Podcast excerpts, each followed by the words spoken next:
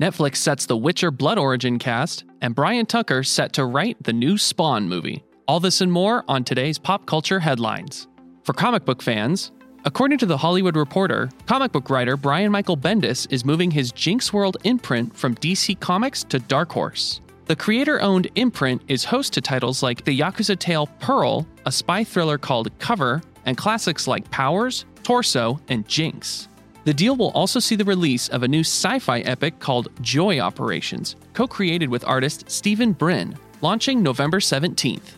Coming soon from Warner Brothers, composer Hans Zimmer has created a second original soundtrack to Warner Brothers and Legendary's upcoming adaptation of Dune. The score will accompany the film's upcoming behind-the-scenes companion book, The Art and Soul of Dune, and the project marks the first time Zimmer has written original music for a book. The soundtrack will be available to stream and download for free, along with the book's release on October 22nd, the same day as the film debut.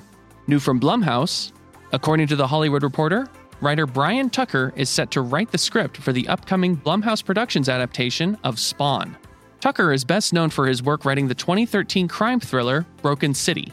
Jason Blum and Todd McFarlane are producing the Spawn film, and there is no release date set at this time.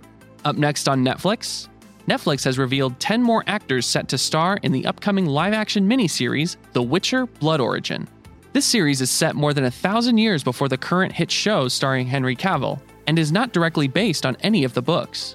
The Blood Origin cast includes Dylan Moran, Mirren Mack, Lenny Henry, Lizzie Annis, Francesca Mills, and more. Previously announced cast includes Sophia Brown and Michelle Yeoh. This has been your Pop Culture Headlines presented by Sideshow, where pop culture is our culture. For more ad-free pop culture news and content, visit geek.sideshow.com. Thanks for listening, and don't forget to let your geek side show.